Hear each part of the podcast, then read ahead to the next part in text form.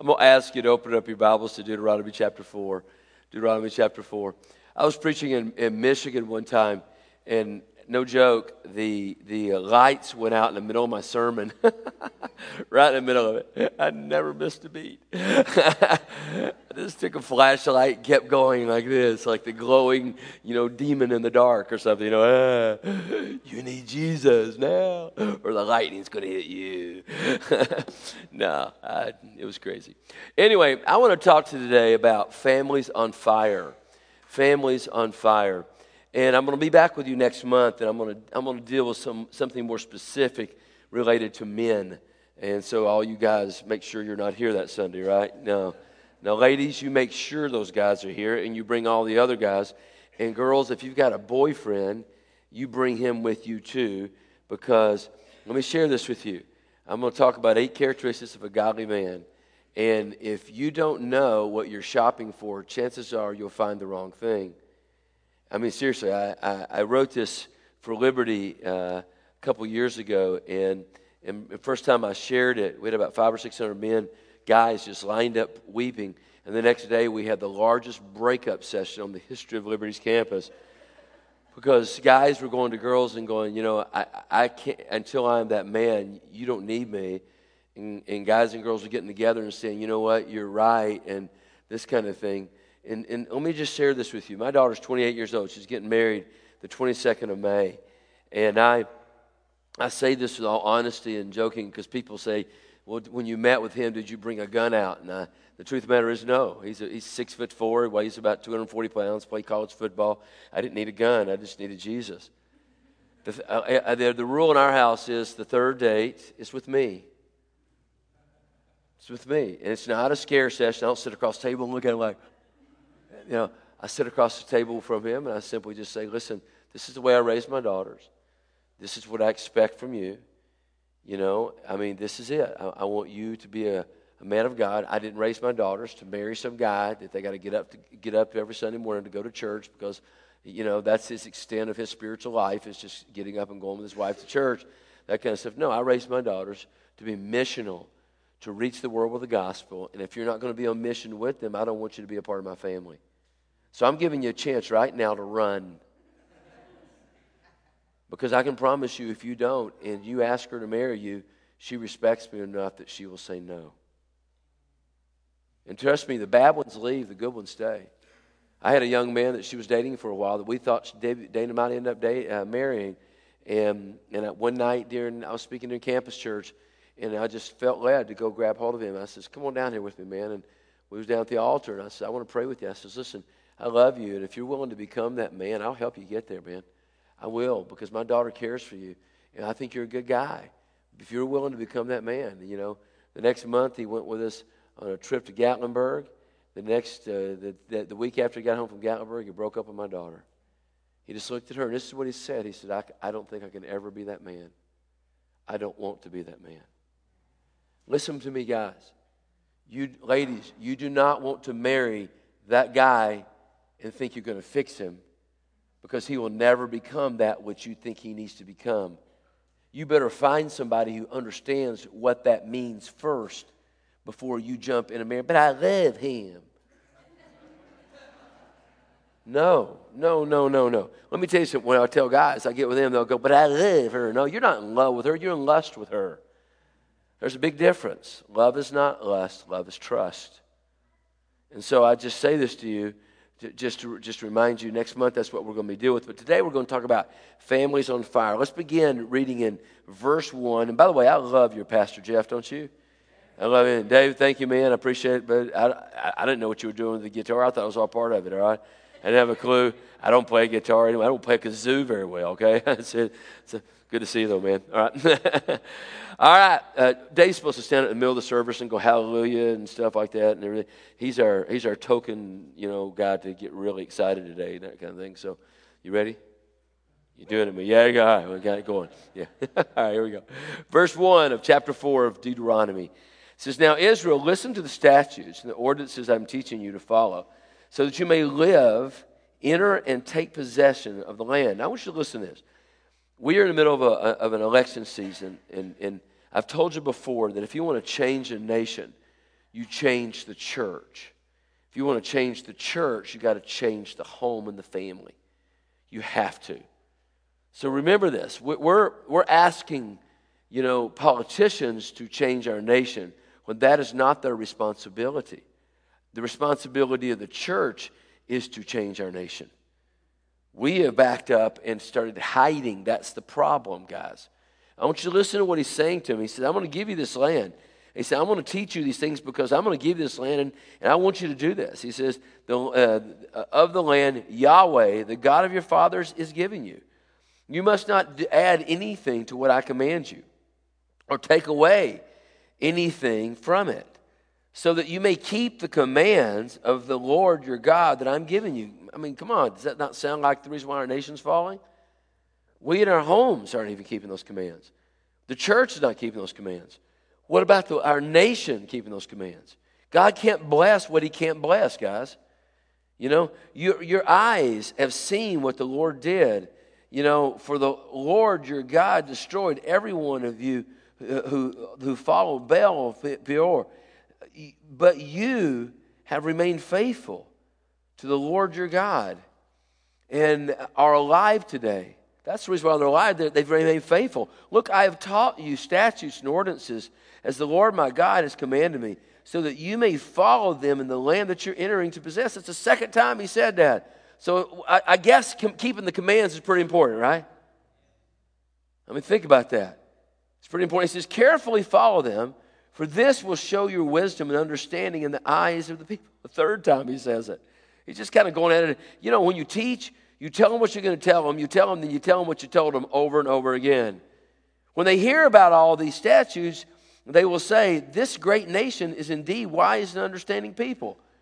For what great nation is there that a God near, near to it, uh, as the Lord God is with whenever we call on him? Let me read that again. For what great nation is there that has a God near to it, as the Lord our God is to us whenever we call to him? And what great nation has righteous statutes and ordinances like the, this entire law I've set before you today? Verse 9. This is what I'm going to apply today with this. You remember the statutes, all those things. Only be on your guard and diligently watch yourselves so that you don't forget the things your eyes have seen, so that they don't slip from your mind as long as you live. And this is the key teach them to your children and to your grandchildren. Guys, I'll say this again to you. You want to change a nation, you change the church. You want to change the church, you change the home and the family. I'm just telling you right now, if you want to blame anybody for where our nation's at, look in the mirror. Look around. God is the one, He has given us His power. What God is there that would give us these things, He says? What nation would have what we have? We have the God of all glory, the power that resurrected Jesus, that spoke everything of this into being. And he created a family before he created the church because he knew the family would be the fiber. And he's saying, As I have taught you, teach those to your children and your grandchildren. Guys, have you ever studied about generational sins? Have you? Do you, do you know that psychologically and personally that if, that if there are abusers, they will generally have children who will become abusers and marry abusers? If they're alcoholics, they will generally become and marry alcoholics. Somewhere along the line, we have forgotten that we are supposed to live what we expect them to become. And that's more than showing up at church on Sunday morning. It's more than just saying, come to church. Church don't save anybody. Jesus does. Do you know where I learned Jesus? I learned Jesus at the feet of my dad and my mom. And my grandparents, when I would sit with my grandfather and he would open his Bible, when I came home from seminary and took my very first theology class and said, Grandpa, let me tell you all the things I've learned. And my grandpa reaches over and grabs his Bible. This 70 plus year old man who probably didn't have an eighth grade education, never stepped a foot in seminary, didn't even know what it, what it was. Pulled his Bible out and went from Genesis to Revelation in the next three hours, taught me everything I learned that whole semester. Where did he learn that? He learned that from his father, from his mother. My mom, my, my grandma and grandpa on the other side. My grandmother there, she was a, a, a, a, a midwife. My grandfather led the music, believe it or not. I know it's hard to believe when you know me, right? He led the music in, in the local church they had there. They were known as a family and they passed that to my dad. My dad told me over and over again the day that he got saved, he stood up in his church you know, with his mom and his dad there because they had been telling him and living Jesus in front of them. And as they would plow, my grandfather would sing Christian songs. I remember as a kid walking in my house and hearing my mother sing the old rugged cross. I mean, I remember being in Russia several years later, hearing that tune, crying because it took me back to when I was an eight year old kid because my life was permeated by Jesus, not church. Jesus. There's a big difference. We have replaced Jesus with church. We have replaced Jesus with rules. Come on. What are we teaching our kids? You let your kids bring their phones to church, and half the time they spend their time on their phone at church, texting somebody else. And I'm going to tell you right now put them up. We're raising our kids off of, off of uh, uh, iPads and everything else and videos. No. Spend time with your kids. Pour into your kids. You know the reason why we're not pouring into them? Because nobody else poured into us. Tell them about Jesus. Live with them about Jesus. Show them who Jesus is. If you want a nation that's going to change, it changes right here. What I want to do this morning is I want to give you five questions. I was writing this a while back, and, and I, what I did was I took five simple questions. I'm going to go through them very quickly. Five simple questions of what we need to ask if we're going to really impact the next generation. Here's the, here it is. First question is How do we treat ourselves? How do we treat ourselves? Just give you some real quick scripture. You know, love your neighbor as yourself. Do you not know what your body is the temple of the Holy Spirit?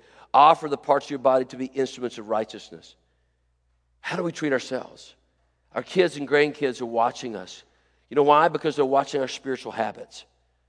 What about our prayer life? Do we teach them to pray more than just at a meal? Do we teach them to get on their faces? Do we ever take time to just lay down on the ground with them and show them that? One of my greatest memories I have as a father was when I was pastoring my my uh, uh, second, my uh, second church in North Texas and uh, next to Bonham. And one Sunday morning, my daughter was about 18 months old, and you know how 18 months old they run around learning everything. And my, we were at the Parsons next door to it, and my wife was trying to get ready, and she said, "David, can you please take Dana over to the church so I can finish getting ready?" How many of you have ever been there? You know what I'm talking about? Absolutely. So I took Dana over to the church, and I, I, and I get to the church early, so I, I, Dana's over there pounding on the piano, and I just let her pound on the piano because that's what 18 months olds do. And I lay down at the altar and begin to, to pray. I get so caught up in the prayer time that about four or five minutes later, it's quiet in the church. When you got a church that's quiet with an 18 month old, that can't be good, right?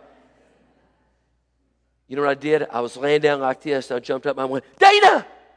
I looked over beside me this little 18 month old kid was just like this on the altar next to me. I kid you not. Because they will reflect what we do, they will copy what we do. What about our Bible study time? Do your kids love the Word because you love the Word? Do your grandkids love the Word because you love the Word? That's what he said. Teach them the statutes. How are they going to know the statutes if they don't know the Word? It's true. You know what the Bible says? The Bible says to hide the word in your heart so that you will not what? Sin against God. It is our responsibility as parents and grandparents to do more than just pass on religion and have, have uh, religious talks with our kids, to more than just sharing our personal testimonies, which is important, but we got to tell them not just what God has done for us, but what God can do for them. We got to pass it to the next level. We got to teach them to read their word. We got to.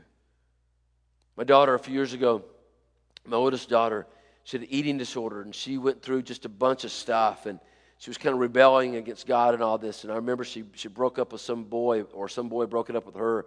I lost count through all that stuff somewhere.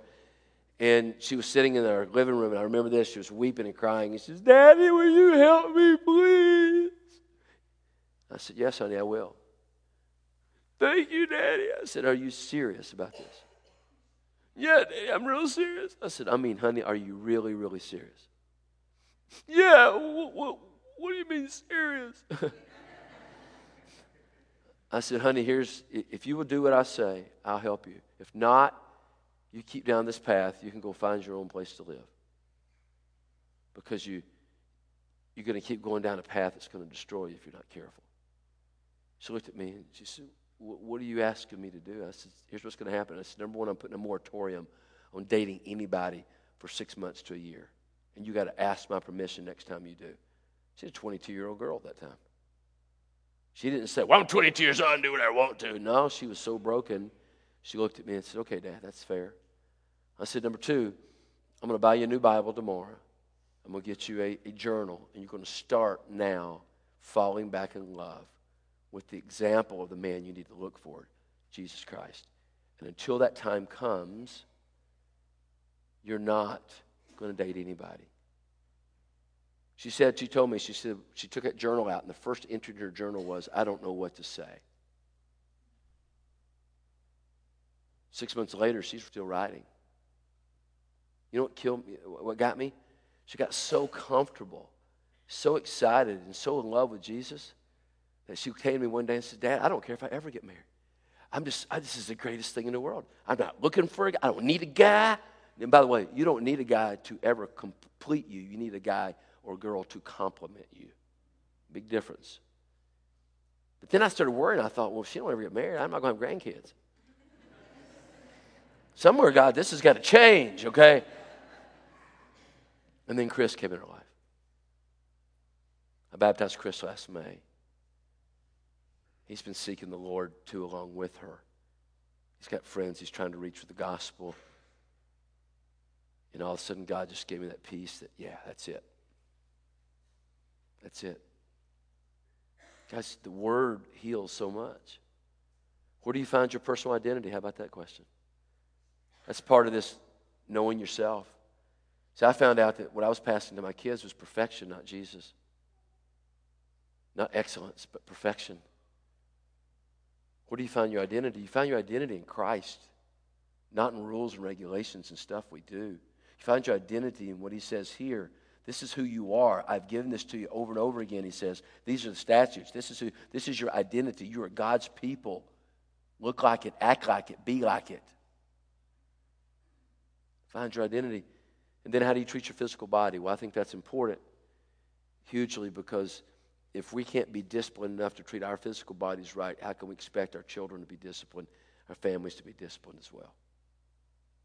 I'll leave that where it is. Number two, not only where do we treat our, how do we treat ourselves, but number three, how do we treat God? How about his name? The Bible says, You shall not misuse the name of the Lord God. Deuteronomy tells us that. His call. His call. See, I teach my students all the time that it's not about, you know, it's, it's not about you know, finding a job. It's about fulfilling your calling. You, you know, one of the different uh, mistakes we make, we, we shop for colleges like we shop for shoes because, you know, what do I want to be? Well, no, what is God calling you to be? See, if you understand calling, then you can work at McDonald's and fulfill a calling because there's all kinds of lost people come to McDonald's. You see, every job that you have should be a calling. And if you get up, by the way, let me say this to mom and dad and grandma and grandpa. If you're complaining about your job all the time when you come home, you need to get alone with God and find out where, where, you, uh, where you missed the calling and all that. I tell my students all the time, I told them this last week, I said, guys, I get to do every day what I love to do. I love students. I love getting the, same thing with them. I had 22,000 students. Every one of them's got my cell number, and every one of them texts me all the time. They've been texting me the last three days. I love what I get to do. I told them the other day, I says, guys, if I die, don't you dare cry. You dance on my grave. Why? Because there's nothing greater in the world than when God's calling and your passions come together. You know why? Because I had a mom and dad that prayed for me as a kid. I can remember my, my mother, my grandmother asked me one night, What are you going to do one day as a 10 year old kid? I didn't say I was going to be a professional football player. I said, I think I'm going to be a preacher. I forgot about that as I ran away from God as a teen. My mom and dad never forgot about that. They prayed me back. And they lived with us to that calling, and they always told us, I want you to do this. My brother taught gang kids for 33 years. He's preached many of them's funeral. He's ministered to their families. He's invited to be a part of their homes. I could go on and on and on. You know why? Because my mom and dad taught us to live a calling, to please God first. See, we're always worried about the money. Me, let me share something with you. If you fulfill your calling, the money will come.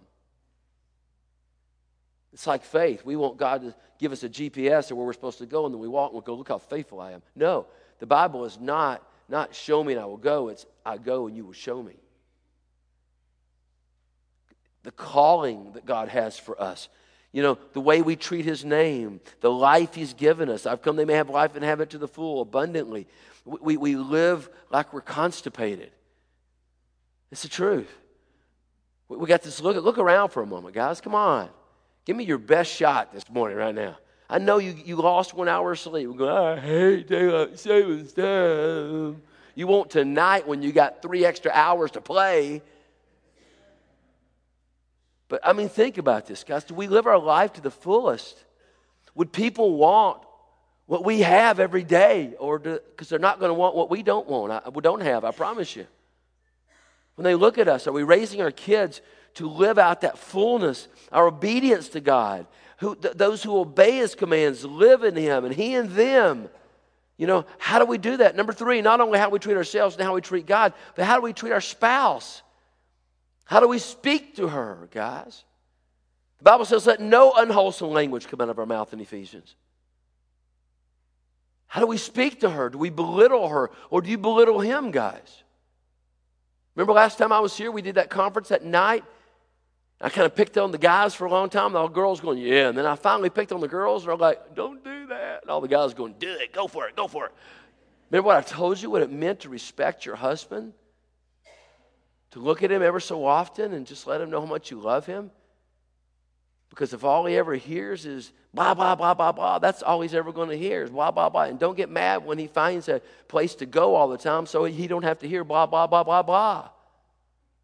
Because if you never tell him how much you love him, how much you appreciate him, how much you respect him. Because what guys want more than anything else is affirmation. Man, when my wife looks at me and she says, You know what, you're the best looking thing there ever was, I go, You're right, I am. my middle name is Stud, yeah. No, that's, that's a lie. I'm a 55 year old short guy who's lost two inches over the last several years because I'm dying. I mean, you know what I mean? No, but when my wife looks at me and tells me and puts her arm around me and affirms me, it's like, what wall do you want me to run through, baby? I'm done it. I'm kidding. Who do you, what do you want me to kill? I'm, I'm, come on, yeah. It's the truth. You take an, a guy sitting in a wheelchair who's 90 years old in a nursing home, and his wife whispers to him and tells him how great he is. He's like, okay, honey, let's go, baby, yeah because that's who, how we're made. Guys, how do you speak to your wife? Do you down her or do you affirm her? You know what I found? I found that most women, one of their love languages are, is words of affirmation. Man, you know, I can, I can be so critical sometimes. And, and all three of my, I got a house full of women. I swim in the estrogen ocean every day. And, you know, and I'm serious. I, I look at this in my, you know, and, I, and I, you know, sometimes I get critical because it's like, I want to fix this. And my wife, and I got to stop and go, sweetheart, I'm so proud of you. And I tell my daughters, honey, I'm so proud of you. You know, I really am. I mean, rather than going down there and telling her that her room looks like a bomb set off, and it does, just say, sweetheart, I'm so proud of what you do, how you treat your sister, and what kind of woman you are. You know why? Because in three months, that room's going to move to another guy's house, and they'll have to deal with it. So right now, it just don't matter, okay? How many of y'all have had to shut the room of your, your children just to, just to realize it's not going to be a fight all the time? You know what I'm talking about? But here's the point is I got to look at my wife every so often when I walk in and just hold on to her. because that's what's most important. She needs to know how much I love her. How do we speak to her? Like a treasure, all beautiful you are. Like a valued life mate and partner. Husbands, love your wives as Christ loved the church. Guys, what do your eyes say? Ladies, what do your eyes say? I, could use, I used to be able to say that. It'd only be a guy thing. It's not that way anymore. You know why? Because according to most studies, about 50% of young women struggle with pornography too. They become more visual. So, what do your eyes say? I'm serious. I, you know, I, look around at restaurants all the time, you know, and, and when I'm with my wife, I want my eyes focused upon her. I've, I've sat at restaurants and watched guys, you know, check out the waiters and the waitresses and stuff like that, and all the stuff when they're walking by and they're, they get a beautiful wife or girlfriend right in front of them, and you know, you just want to beat them up, all in the name of Jesus. Just smack them down right there, you know. Go, you idiot! Look what's in front of you. What do your eyes say? We watch where our eyes go, don't we? How do we treat our spouse? Because let me tell you something. If you want your your children to treat their spouse well and to learn what real love is in marriage, they got to learn it from you. I remember it was gross sometimes. My mom and dad would grab hold of each other, and my dad would just plant one on my mom, and they would just get all gooey there. And I'd go, ugh, gag. I look back at it now and I go, man, my mom and dad loved each other. They wanted to be with each other. And if it grosses out our kids when we kiss too much, so be it. Let it happen. They've taken biology, they know how they got here. Truth of the matter is, I don't want to lose a passion for my wife. Or would you want to for your husband? No. I don't think we ever get too old. We lose our passion for each other. No. I want to be chasing her around when we're 90. Why? Because I want my kids to grow up and know mom and dad love each other. Number four, how do you treat your children? Fathers, do not embitter your children. Do not exasperate your children. Train up a child in the way he should go when he's old. He will not be, he will not turn away from him. We talked about that last time was here. Children's children are the crown to the aged, and parents are the pride of their children. How do you treat your children? Consider this do you lecture or love them? Do you just kind of say, Come here and sit. I'm going to talk to you now. Now, get. Or do you put your arm around them? Look, don't get me wrong. He'll tell you, I am a disciplinarian. You know, I remember one time when my oldest, youngest, my oldest daughter was like 10 years old, 9, 10 years old, and she'd been, she was supposed to go to a, a dance that weekend at school. It wasn't much of a dance, but her, her and her friends were all going to go with their moms and buy new dresses. And Dana's standing there with me on Wednesday. Three days later, she's supposed to go, and I'm telling her to do something. I told her three times. Finally, I looked at her. I said, Sweetheart, I've told you three times. If I have to tell you again, if you say another word, if you say another word, baby, you're not going this weekend. Rather than walking away and doing what I asked you, she looked at me and she went, Word. I said, Go call your friends. You're not going this weekend. I said, Call them now. Do you want to be off the next two or three weekends? You know what she spent that Saturday doing? Cleaning up the house. She wore an old dress.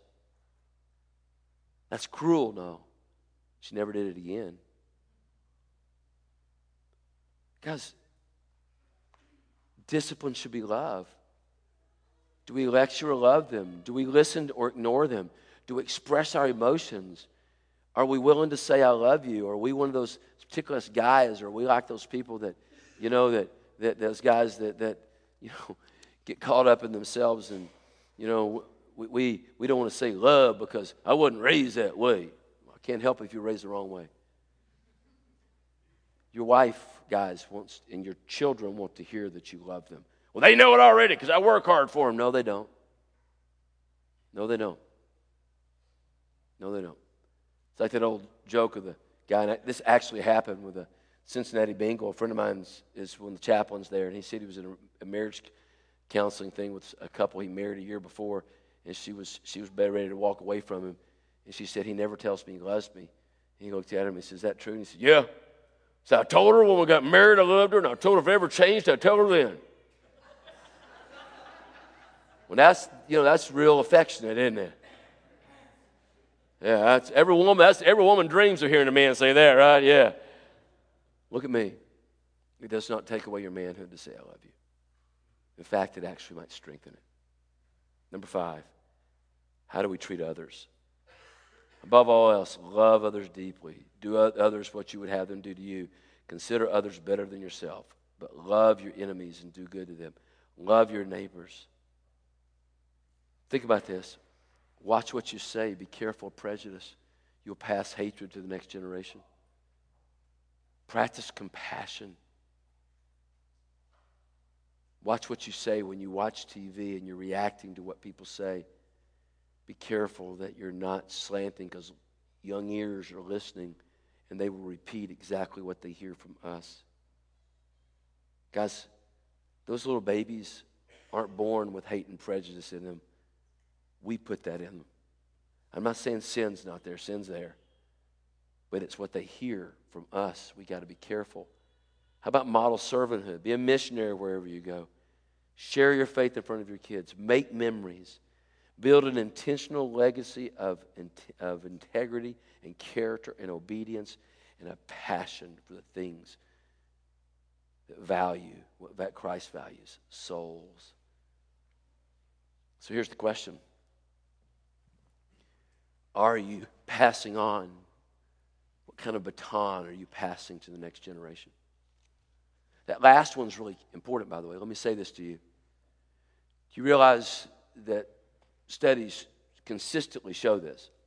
Josh McDowell, this is going back 20 years, but you, even recent studies show it, that, that on average, at least three quarters of the young people who are Christian kids in our youth ministries, when they get to college, they walk away from their faith. Uh, Josh McDowell says it's 94%. I mean, you ought to read The Last Christian Generation sometime. It gives you the statistics of Christian kids, not non Christian kids. 68% don't believe hell is a real place. Over 60% don't believe the resurrection, don't believe Jesus is the only way to heaven. Because we've spent time in our youth groups playing games, not teaching them Jesus. And by the way, it is not your youth group's responsibility to be the initial teacher of Jesus. It is your mom and dad and grandma and grandpa. It is your responsibility to teach them Jesus. They're only reflecting what they don't hear from us. And by the way, let me say this to you. If you want to change that 75 or 90%, the only one I've heard was a guy named Jerry Pipes. We're rewriting his book on family to family right now. And Jerry quotes a thing that he and uh, another guy at a youth institute noticed from, from the parents those kids. And I've seen this consistently in my classes that if mom and dad and grandma and grandpa are actually engaged, not in, just in church, but in the harvest, to where they, those kids, actually hear mom and dad share their faith and tell, talk to people, not invite them to church, that hear them share their faith and talk to them about Jesus. And grandma and grandpa got their kids there, or you got your kids there, and you're teaching them that, and they hear that, and they know that it is so important to you that you talk about it. Because think about this, you know what's important to us, we we will raise money for, and we talk about. We talk about what's important to us, don't we? I mean, some of you talk about uh, hunting all the time or guns all the time because that's important to you. There's nothing wrong with that. But if you're not talking about Jesus, don't get surprised when your kids don't think that Jesus is not important to you. If they don't hear you share your faith, if they don't hear you tell other people about Christ, then I promise you, all you will do is pass on a generational thing of church and religion. And when they get out of here, they won't change. They'll struggle with the same stuff. Why? Because if it's not percolated through us to come out of us, it may never have been in us. Do you get what I'm saying? Guys, I'm, I'm a, I am a hot mess most of the time as, a dad. I, am horrible. If you ever watch me watch a Tennessee football game, I scream and holler and throw stuff, all right? It's the way it is. I've done a lot of screaming and hollering over the last five years, okay? It's been bad. And let me say this to you. You know, my kids have watched me in all kinds of situations. I asked my wife one day, I said, why is it our kids love Jesus? They've traveled all over the world and, and share the gospel. My daughter did a, a, she was last night up doing an FCA thing up in, up at my, both daughters of mine, up in an FCA thing up in Maryland. Got back late last night. My daughter did a softball thing a while back and had 40 young people come to Christ. And they're sharing. why? I, I'm not that bragging. I'm saying this. How do my kids, after with me such. Now I know their mama's perfect, but I mean I'm a mess. How did that happen? And one day Debbie and I were just going through it, and we thought, you know what? The one thing we've consistently done with our kids is that we've shown them what it means to be a missionary. Debbie would bake cookies and pies and fudge, and we would take it to our lost neighbors. And our house was the house where all the kids would come and hear about Jesus. And it wasn't just, wasn't just you know, asking the preacher. It was there. I can remember. That's why we had a trampoline in the backyard. We've baptized four of our neighbors in the last couple of years because my wife has loved on their kids so much. My kids have loved on them so much. You know what we did with our kids? When they made their first dollar, 10, 10 cents goes to the church because it should. And we had them set up a 5% ministry fund so that if they had a chance to buy someone some, you know, something so they could share the gospel with them, coffee, whatever it was, a friend, that they'd have the money there. I remember Dana when she was eight years old. She, I, I don't remember if I told you this the last time. I remember when she was eight, she didn't eat lunch for almost a month, and she saved up almost $40. And Debbie found it in her, her, her little thing there, and, and, she got all over and she brought her home, and she was really upset and, because she thought, well, why are you not eating your lunch? And what are you keeping this money for? And, and, and Dana looked at her and says, Mommy, there's a new girl in our school and it's cold outside, and every day we go outside, she doesn't have a coat. And I thought, if I could get enough money, you and Dad could take me to help me buy her a coat. Now, that was one day we all cried because Debbie had jumped all over Dana and said, I'm so sorry, honey, I never knew. Of course, where'd she learn that? She learned it from her mama, opening up her house as a kid, from all of us. Where did I learn this? I learned this from my dad. Let me share this and I'll, I'll close. I know we're a little bit over, over time here. Chapter 40 of Evangelism Is talks about my dad. The greatest, one of the greatest things ever happened to me, I remember as a seven year old kid, my father, my mom was really sick. My dad had, had a, um, was taking care of us. He was working three jobs. My mom almost died of kidney failure, and my dad was trying to pay off $30,000 in medical bills. This was 1968. That was a lot of money. And my, my dad, five o'clock Christmas Eve, they were shutting the store down and said, Son, would you take all those toys back there in the back that I have stacked up and put them in the car? I thought they were ours.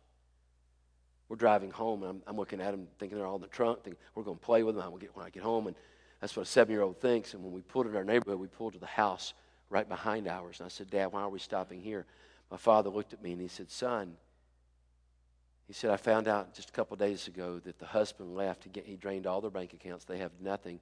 This wife, this woman had three kids. He said, I cannot stand for them not to have a Christmas. I remember as a kid getting out of that car as a seven year old, carrying those toys in front of them, laying them under the tree, and she's standing there weeping, tears coming down her face. Because I don't remember what I got that Christmas, but I'll never forget what we gave. You know, at my dad's funeral, people lined up for nine hours to tell us stories. People I didn't even know. I always wondered why my dad drove every car until it blew up. You know, I mean, you ought to try to try to date in a truck that has a floorboard holding the floorboard. That's really impressive, right? Yeah. Come here, baby, hop in my car. Yeah, get asphyxiated same time. I'm serious. That's what we had. We called it the Gray Ghost. That's what I dated Debbie at. And you know why he did that? Not because he didn't do it. He did really well in real, estate. I found out at his funeral, people come in and says, we don't, "You're David, right? Yeah. How do you know me? I knew your dad. How'd you know my dad? When my husband had cancer, your dad bought her medication. He bought our kids clothes. He bought her. He bought her, took care of our school clothes. He took care of this and this and this and this. And person after person for nine hours, I've never met my life, walked in and said that. And I found out, wow, dad was spending thousands of dollars a year never told us one time. I'm sure Mama knew, but she never said a word. Just to be a blessing. He had a two acre garden just so he could give the stuff away so he could march people through and point them to Christ. Let me say this. A couple years ago, we were coming home from a trip. I took mom to a conference. While we were riding home, I told mom, I said, Mom, I hated the church we grew up in. I did. It was very legalistic. My mom looked at me and she says, Then why do you do what you do today? I said, Well, Mom, my first memories of you or you putting a blanket over my head as a three or four year old kid and carrying me in one arm and a casserole in another where you were feeding neighbors who couldn't take care of themselves. And then you've heard the story of my dad. I said, Mama, when I became a junior or sophomore in college and I thought about walking away from Jesus, I come to the conclusion that if I walked away from Jesus, I'd have to walk away from you and Dad because you were all so much the same. Now, my mom and dad weren't perfect. But they didn't just tell me about Jesus, they showed me Jesus. Five questions How do we treat ourselves? How do we treat God? How do we treat our spouse? How do we treat our children? And then how do we treat others? This morning, I'm going to ask you to stand with me right now and just bow your heads. I'm going to ask you guys if you guys would just come and play, it'd be all right for us, and just play your guitar or something like that for us. Just, and I want to take a moment here, and I want to give you an opportunity.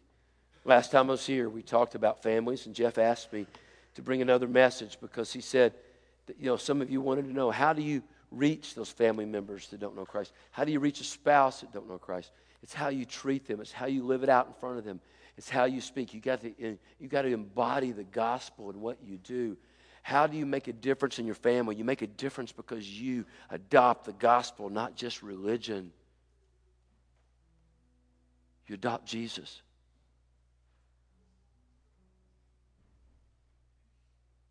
So I'm going to lead us in a word of prayer. And I'm going to open up this altar again. I'm particularly going to ask moms and dads if you want to come and kneel. How are you answering those questions, Grandma and Grandpa?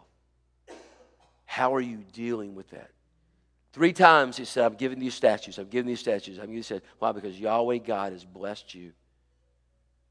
Don't you scream at your TV when you get home about how big a mess our nation is unless we're willing to change the church you change the church, a change in the family. So I'm going to lead us to word of prayer, and I'm going to ask you to begin to come. Just kneel together at this altar and ask God to take your home, your family, your community. Ask Him to help you become more missional, to reach out to your neighbors around you, not just church events. You become the event in your neighborhood. Take the gospel to your friends more than just sitting down entertaining ourselves. Let's be Jesus to them. Father, right now, I ask you to lead this invitation. I ask you to challenge us and change us to be more like you. That our lives would reflect you. God, I pray right now that you'll touch every family here. We'd answer those questions real simple. How do we treat you? How do we treat ourselves? How are we treating our spouse? Honestly. How are we treating our children? And how are we training up and treating our family in reference to how we treat others? Your great commandment says to love you with all of our heart, mind, soul, everything we got, and to love our neighbors as ourselves. The world screams that we're supposed to love ourselves first, or we won't know how to love you. And that's so contrary to what we're supposed to be taught, Father because we end up loving ourselves so much, we don't have time for you, and we certainly don't have time for our neighbors. And our families, quite frankly, Father, are reflecting that. That's why our churches are reflecting that. So, God, help us this morning to get over ourselves and get back to what it means to not just be churchmen and churchwomen, but be Christians. Be Jesus people so on fire for Christ and the gospel that we can't be silent. That we live this we speak this. We are this. Because that's what will change our family and that's what will change our nation. Right now, Father, move among us. In your name we pray. Come on, guys. The altar's open if you want to come. If you want to bring your family, if you want to come, people, you just come right now. Take a moment. I'll let you go here in just a few minutes. Find you a place. Kneel together with them. Turn to your neighbors next to you, your family. Let them know. Just ask God to take your home and make it what He wants it to be. To do that among you. If you don't know Christ, your personal Savior, then I would invite you to come this morning. I'd love to tell you how you can do that. You got a great pastor who models exactly what we're talking about. How's this happening in your home? Maybe your grandma and grandpa out there and you're thinking to yourself, I'm just too old to change now. No, you're not. You're not too old to change. Come on, man. Abraham was 100 years old when he had his first child. I mean, come on. Don't tell me you're too old to change. You're not. It's not I'm too old to change, it's I don't want to change. But, guys, religion will not change the world. Jesus will. What's happening in our homes is what matters the most. That will change the church, and that will change our nation.